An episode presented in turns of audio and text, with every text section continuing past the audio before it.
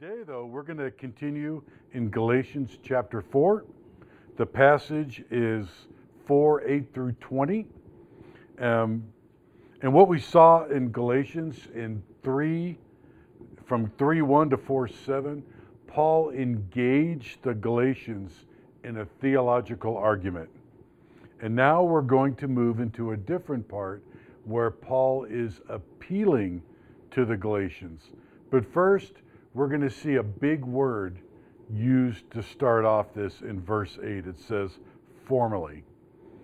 So Paul had just finished his argument telling the Galatians all about the incredible gift they were given, and that gift had no strings attached. That they and all believers are chosen by God before time began, and they were, and we are, justified by faith. And he points this out that you're justified by faith alone. But his nemesis, the Judaizers, who were preaching this false message, stating that new believers still needed to follow the Jewish laws and traditions and have outward signs like circumcision in order to be justified in their religion. So, Paul is asking them why. When you now know God, you're giving up that life to go back to a new type of slavery. You left pagan worship for now a new type of pagan worship. Last week in his argument in, in chapter four, in chapter 4, Paul is sharing the deepness of this gospel message. And he talks about our new life as believers. And he does this by using a word adoption to describe how we become the sons of God.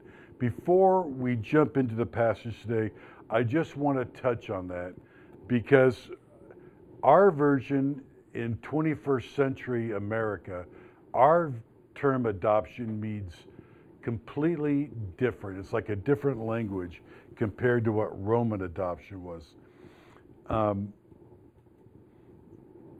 and and Paul, being a Roman citizen, you know, he was very familiar with what that meant. So I want to make sure that we have an idea. So today, adoption, we all know. I mean, I have a brother that's adopted. You know, Chris is adopted, Jet's being adopted. We all familiar with that. It's placing a baby or a child that's in need into a loving family. And this can happen at any age, but it stops at 18. You don't hear of anyone being adopted nowadays that's over 18.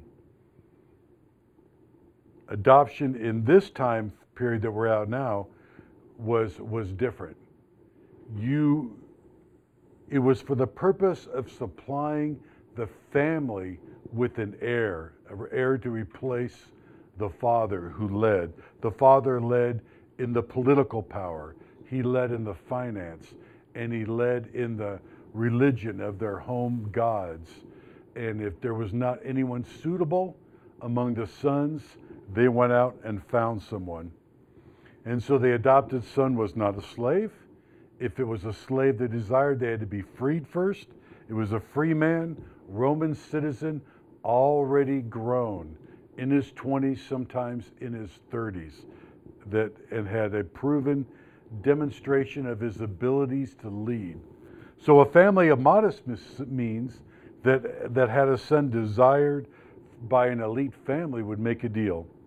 And that son would leave his family, take on a new name, and would one day lead that family. This man again took on a new name, took on a new life, and if he had any debts in his former life, they were completely wiped out. It's like his former self never existed.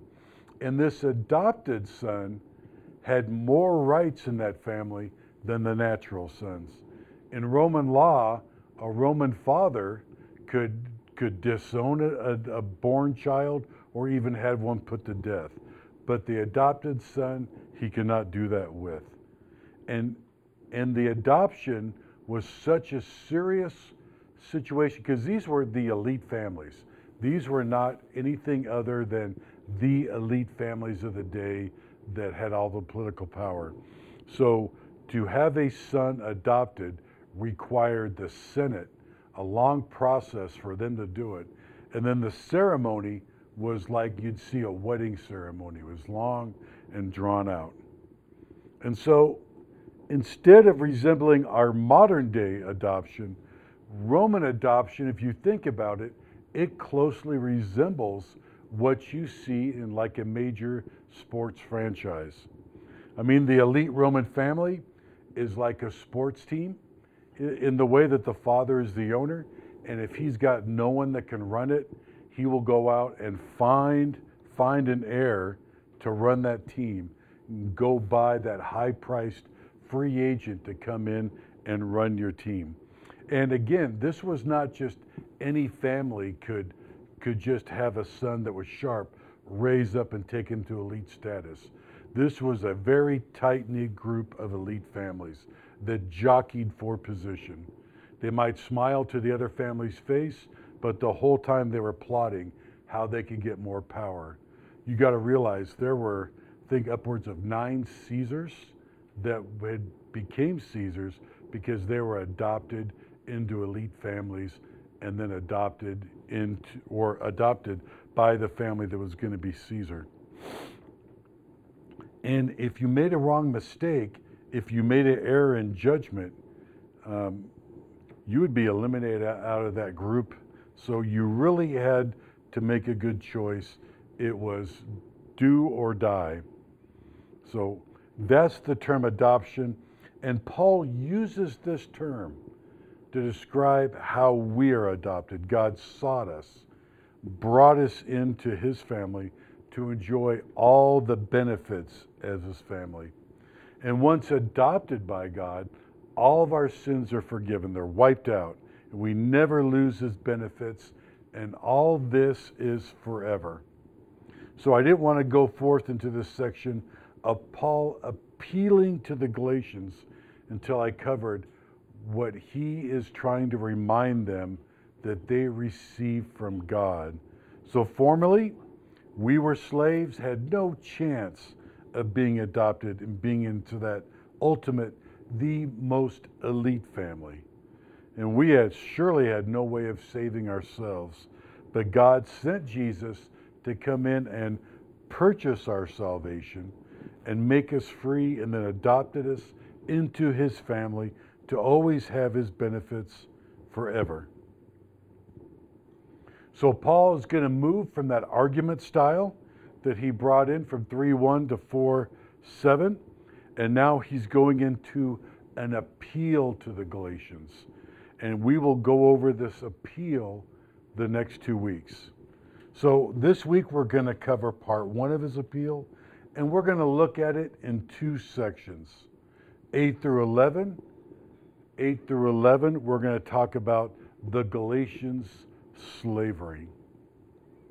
And then 12 through 20, 12 through 20, we're going to talk about Paul and the Galatians.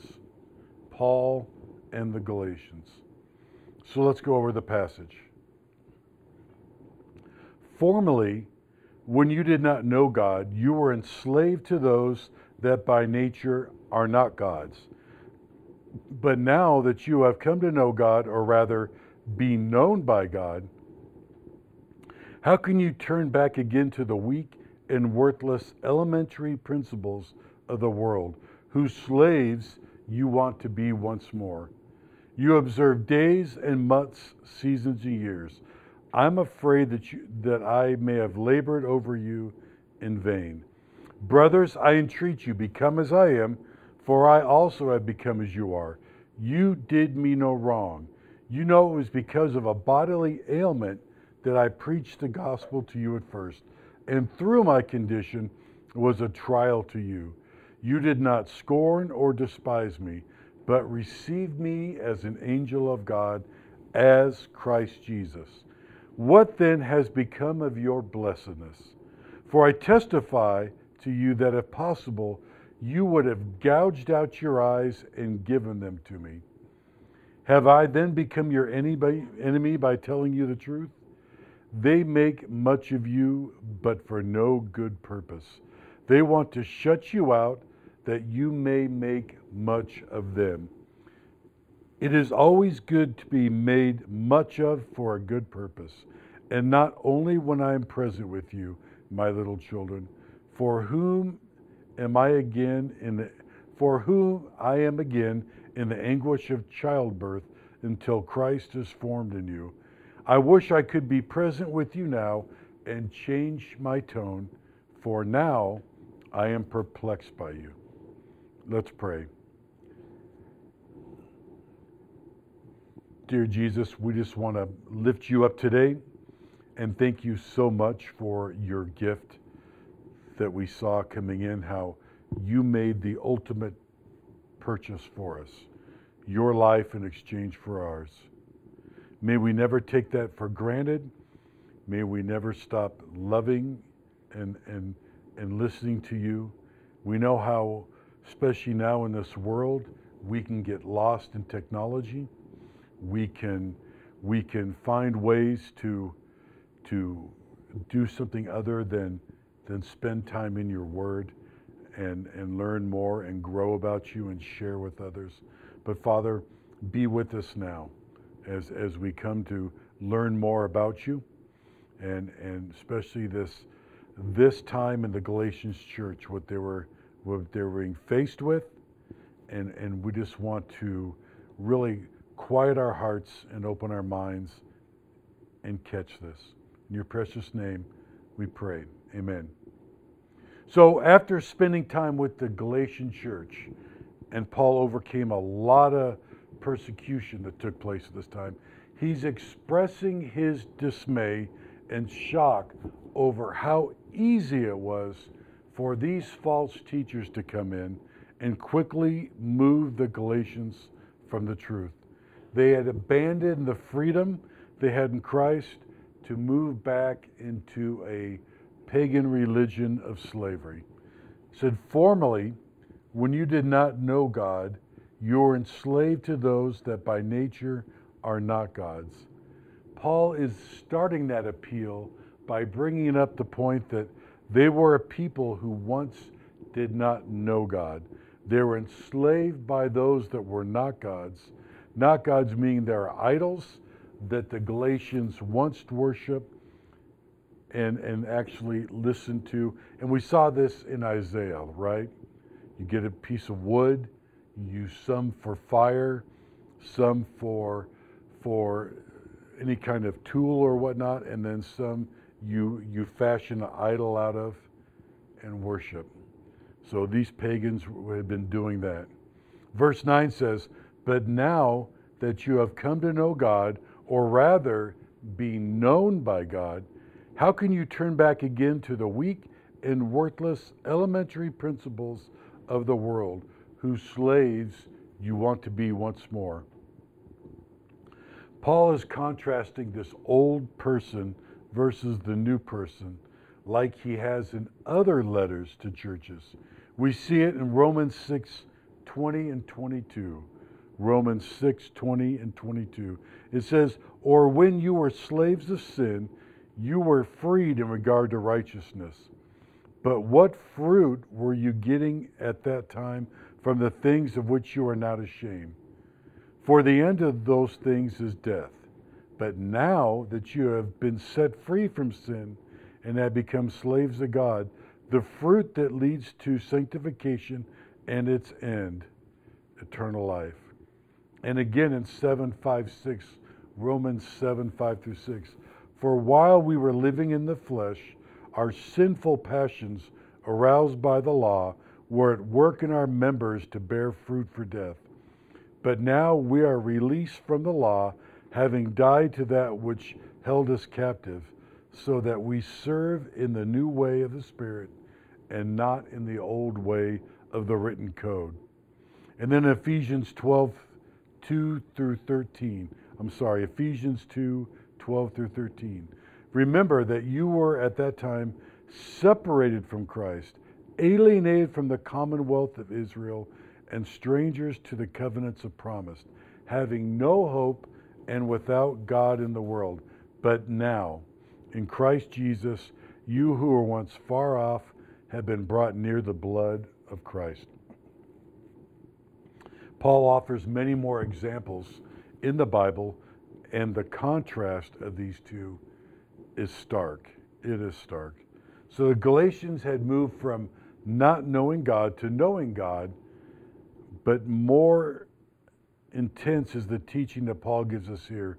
They are now known by God. They didn't know God, they know God, but what he's trying to bring home here is they are known by God.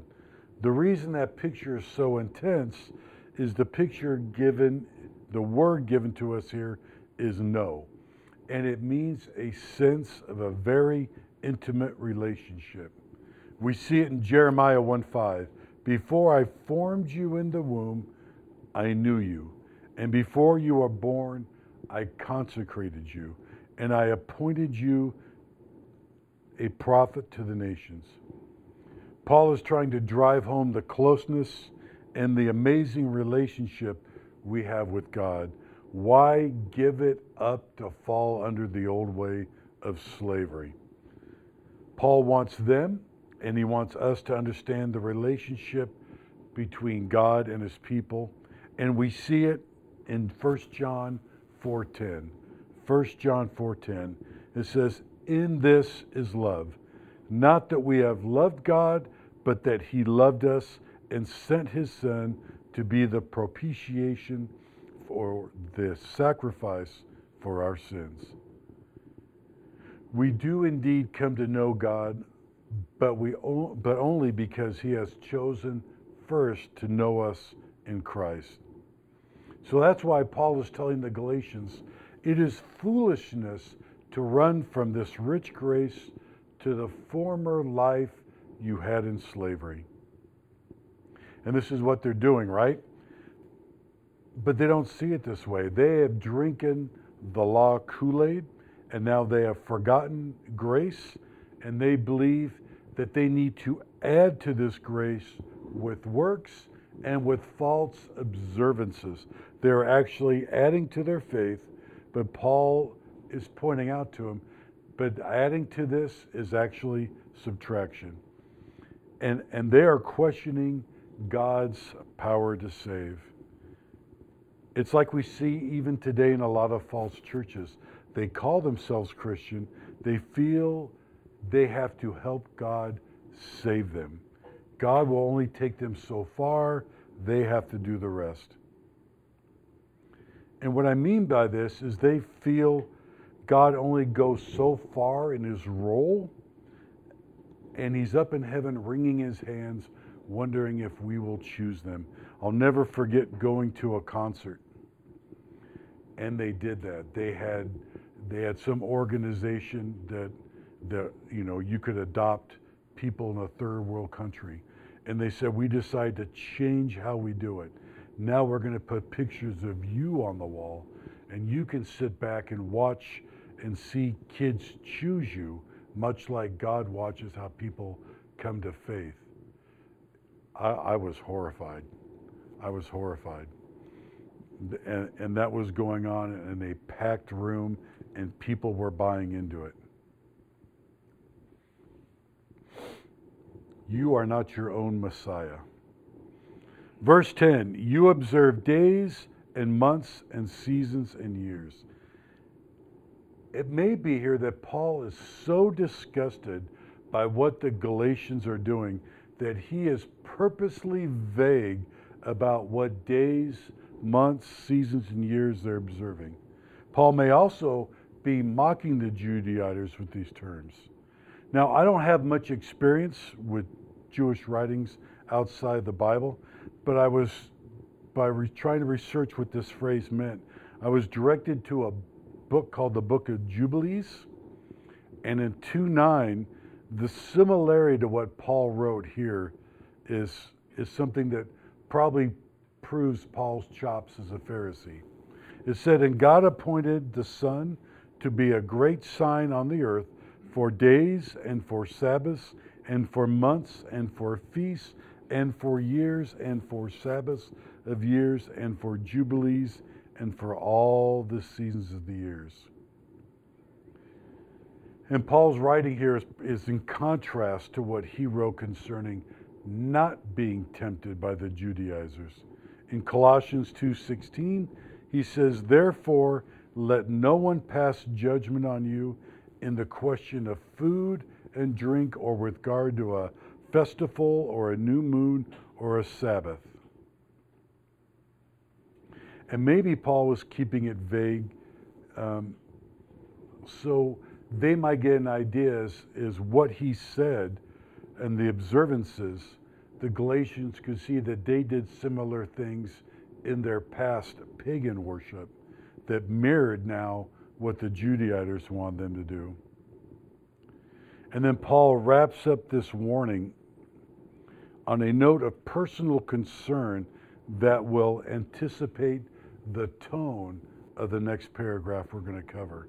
Paul says in verse 11, I am afraid I may have labored over you in vain. This will not be the first time he has this worry over people he has poured his life into. It says in 1 Corinthians 15 12 through 14, Now if Christ is proclaimed as raised from the dead, how can some of you say there is no resurrection of the dead? But if there is no resurrection of the dead, then not even Christ has been raised. And if Christ has not been raised, then our preaching is in vain and your faith is in vain. And Paul may be intending to remind them of this statement earlier he wrote in 3 4 about the Galatian church. You know, they suffered so much, then to go back to a pagan worship Jewish religion post Jesus is now that pagan religion. And it means they have suffered all that to get the message from Paul and live in this way. To go back means they suffered all that in vain. Verses 12 through 20 Paul and the Galatians. Now, Paul is going to get much more personal with the Galatians in this section. And we're going to see some similarities between uh, verse 9's how can you turn back again to the weak and worthless elementary principles of the world? And then in verse 15 and 16, what has become of your blessedness? And then 16, have I become your enemy by telling you the truth? It's Paul's fear that he ministered in vain to the Galatians, how we wrapped up 11. And this draws him back to when he first brought the gospel to the churches in Galatia. And the tone he uses here is different. Paul is seeking to move the churches by his appealing to their emotion, their shared personal experiences. I mean, he gave them such great theological arguments that we went over the past several weeks to reason with their mind. Now, now he will try to move them to the correct response by appealing to their hearts. The style he's using here is not to build more on the logic that he's developed, but this is a direct appeal to the Galatians.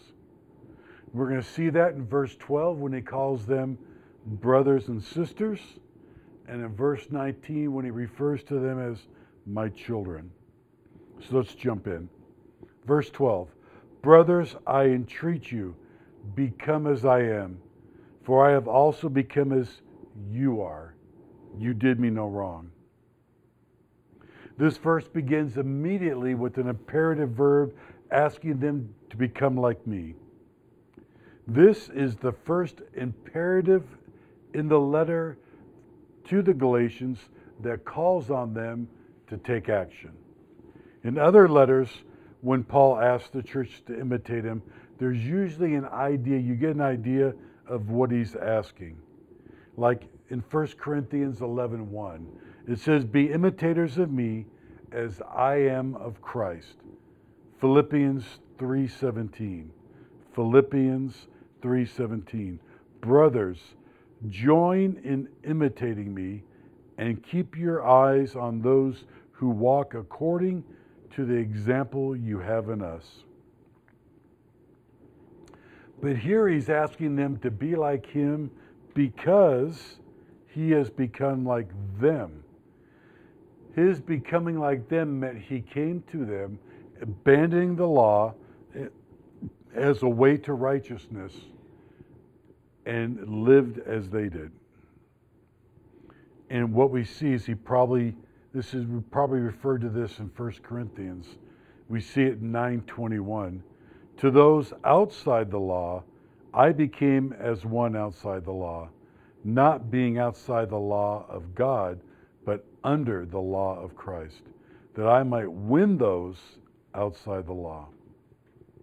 You see, Paul has exchanged his life as a Pharisee under the law for a life under the dominion of Christ. His, his existence was no longer determined by the Jewish law.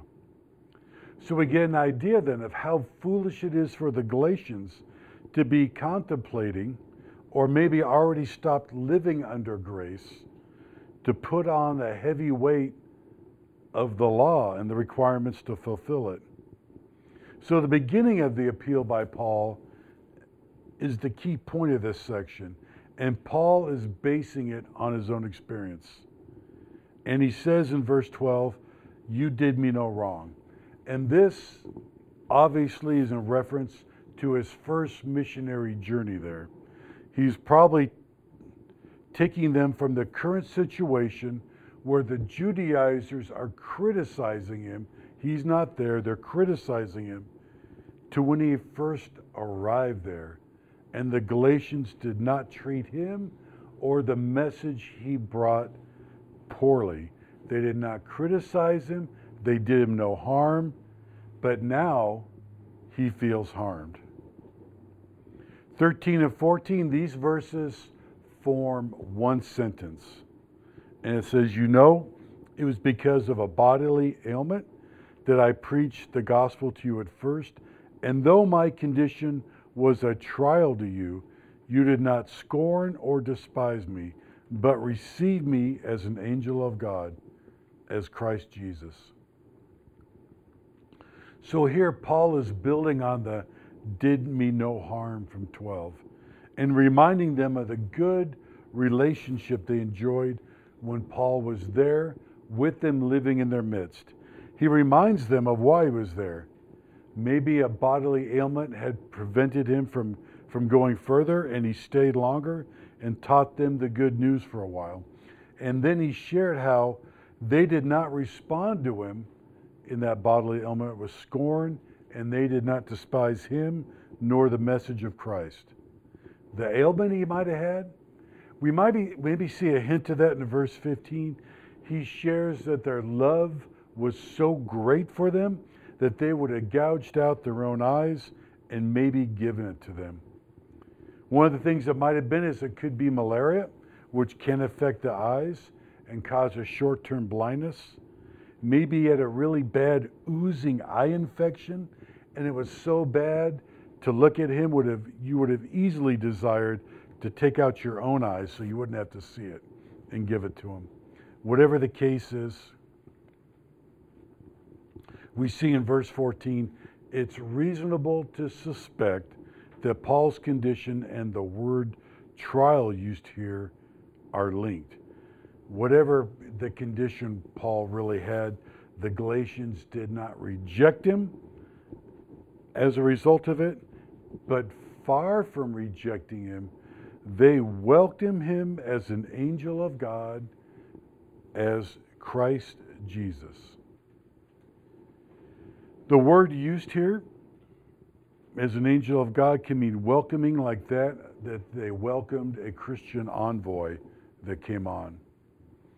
And then as Christ Jesus, um, he could be also be referring to when he first visited Lystra and the mi- people there mistook him for Hermes, the god. And we see that in Acts 14 12. Acts 14:12. And Paul takes this further by stating they received him as Christ Jesus. So this could mean that they received him as an exalted messenger of God, indeed as if he was Christ Jesus himself. And that's probably because he did bring Christ Jesus to them. 15 says, What then has become of your blessedness? For I testify to you that if possible, you would have gouged out your own eyes and given them to me. Now, Paul is shifting the focus from the initial reception that he enjoyed to the present situation. And he starts off by doing that in 15 by saying, What has become of your blessedness? Another way to state this, to help us English readers out, is, is Paul's asking them, What has become of the blessings that you have pronounced on me? Right now, they have to be like a 180 if they're giving in to the Judaizers. Paul points out that the love and the blessings that they had for him were so great, and they wanted to care for him so badly that they would have helped him out any way they could, even if they could replace their, their eyes for his and give him theirs. Paul's again is making an appeal to the Galatians by stressing the personal regard, the affection, and even the love they demonstrated on the first visit. So, after reminding the Galatians of the love they had for him, Paul reverts back to the present situation. Have I then become your enemy by telling you the truth? Verse 16. Paul is summing up the current state of the relationship. Paul told them and gave them the truth of the gospel, and now it's being perverted by his enemies. So, this free gift of salvation that Paul shared is what he is continuing to, to fight for. Nothing more, nothing less. It's the free gift of salvation and how you handle that. He is willing to lose his relationship with these people that he dearly loves and become their enemy rather than dilute or pervert the gospel message. And there is no doubt Paul is being treated as an enemy here by the Judaizers as they seek to take the Galatian church and move it into a pagan religion, going over the law, and then providing them with a new defective gospel of living as a Jew. 17 says, they make much of you, but for no good purpose. They want to shut you out that you make much of them. Now, Paul is probably so taken up by what's going on, caught up in, the, in his appeal to Galatians, he didn't bother to identify who he is talking about here in the third person. But we can rightly assume it's the Judaizers. And he will now share what their attentions are for once they take over this church. They make much of you, or we can say that these Judaizers are deeply interested in the Galatians. They're zealous to win them over to their false message. Paul is saying their victory is your loss. Following them is not for your own good, it's for their warped pride. We know Paul's intentions are for their eternal salvation, for to really build on that adoption they've got and a life free of man's gospel, but living in that time with developing that deep, deep, rich relationship with Christ. He tells the Corinthian church in 2 Corinthians 11, 2 and 3. 2 Corinthians 11, 2 and 3. For I feel a divine jealousy for you, since I betrothed you to one husband to present you as a pure virgin to Christ. But I am afraid that as a serpent deceived Eve by his cunning, your thoughts will be led astray from a sincere and pure devotion to Christ. So this has happened multiple places. Paul is getting across that the Judaizers are seeking to blind these new believers into religion that they could themselves could never keep. No one can. The end goal would be the Galatians would now have to go to these people to seek forgiveness from them, pay a penance, and worship these leaders, no longer worshiping Christ. In verse 18, it appears Paul is quoting a proverb. I read that this could be a, a old Jewish proverb, so of course, with today's technology, I Googled it. And in the Jewish work that I, I think Paul probably found and, and gave them a proverb from his past growing up. And there seemed to be a lot of should always proverbs that, that Jews have out there. And I found something very close, but not exact. And, and so, what he's saying, it is always good, this is verse 18, it is always good to be made much of for a good purpose, and not only when I am present with you. It is always good to be made much of for a good purpose.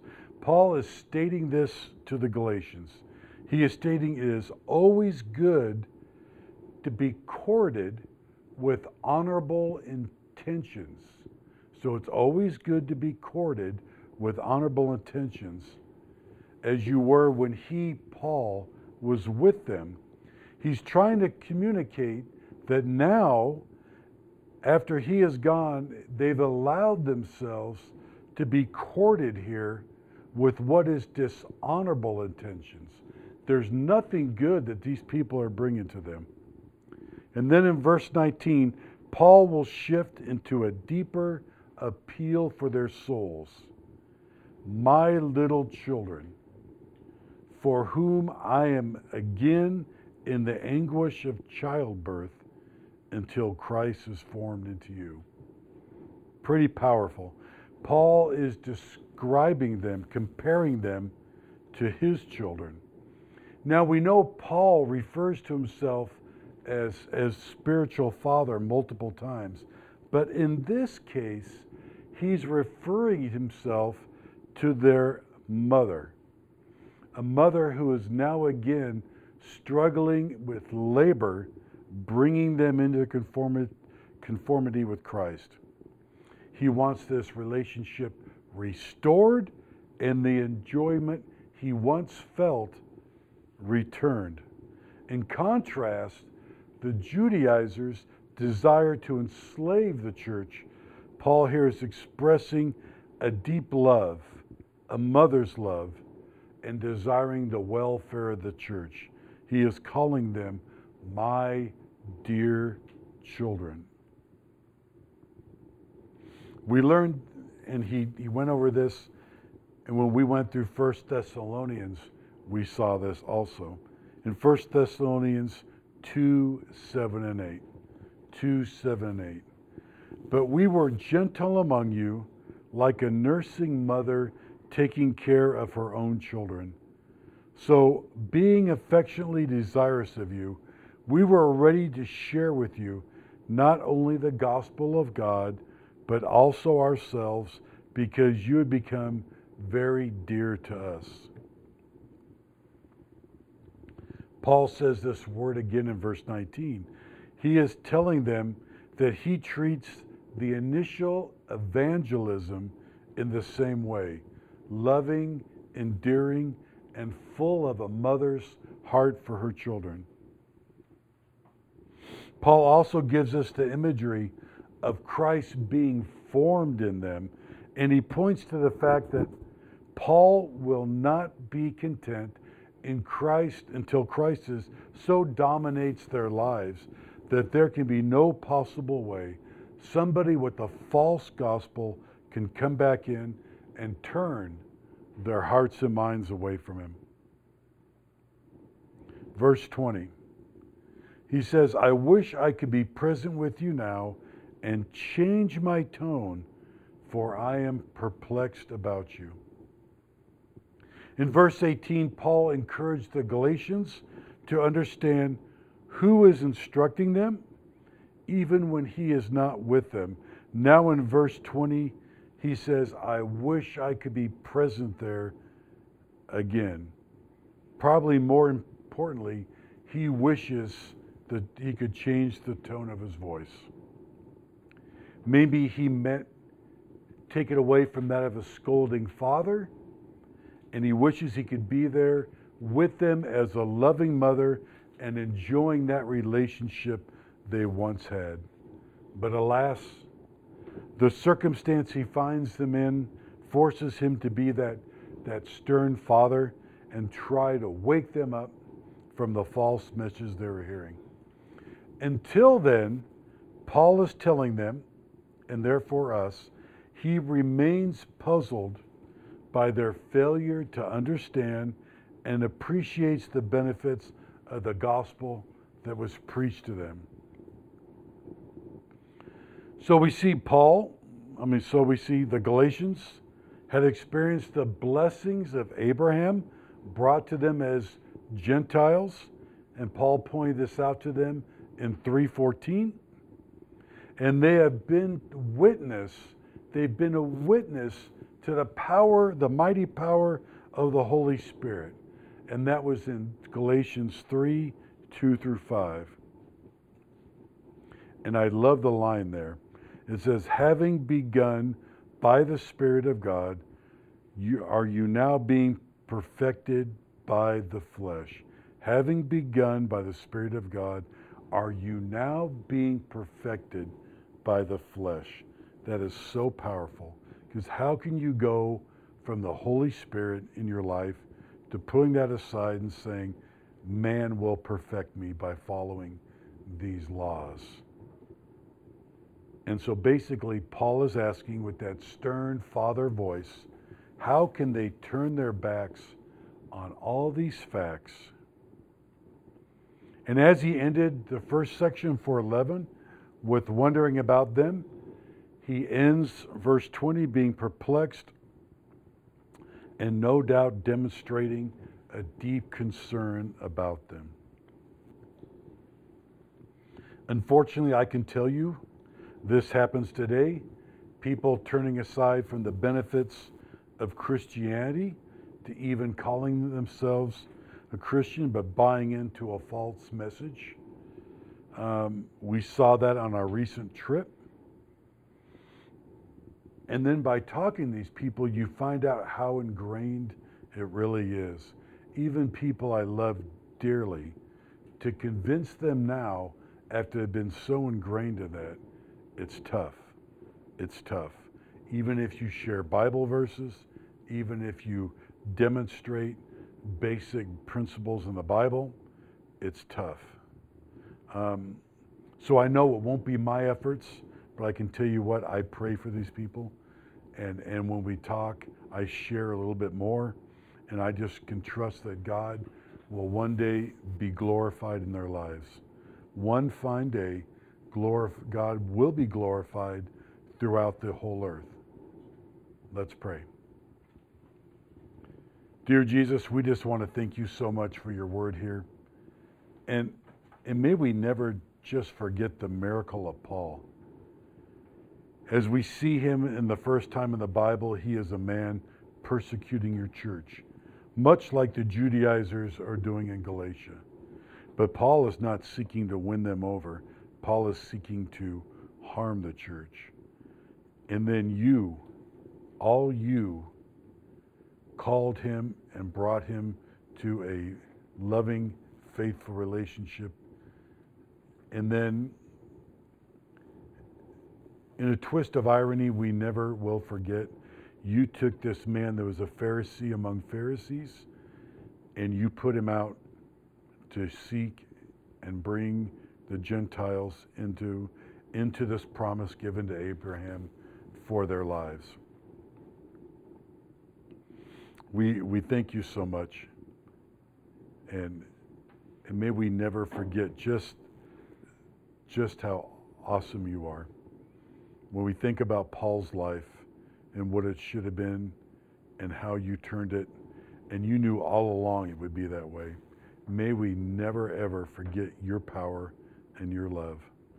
You took this man that was intended to be worshiped as an elite Pharisee and made him into a man that, that got together and just became as those around him and brought your message. Mm. Amen.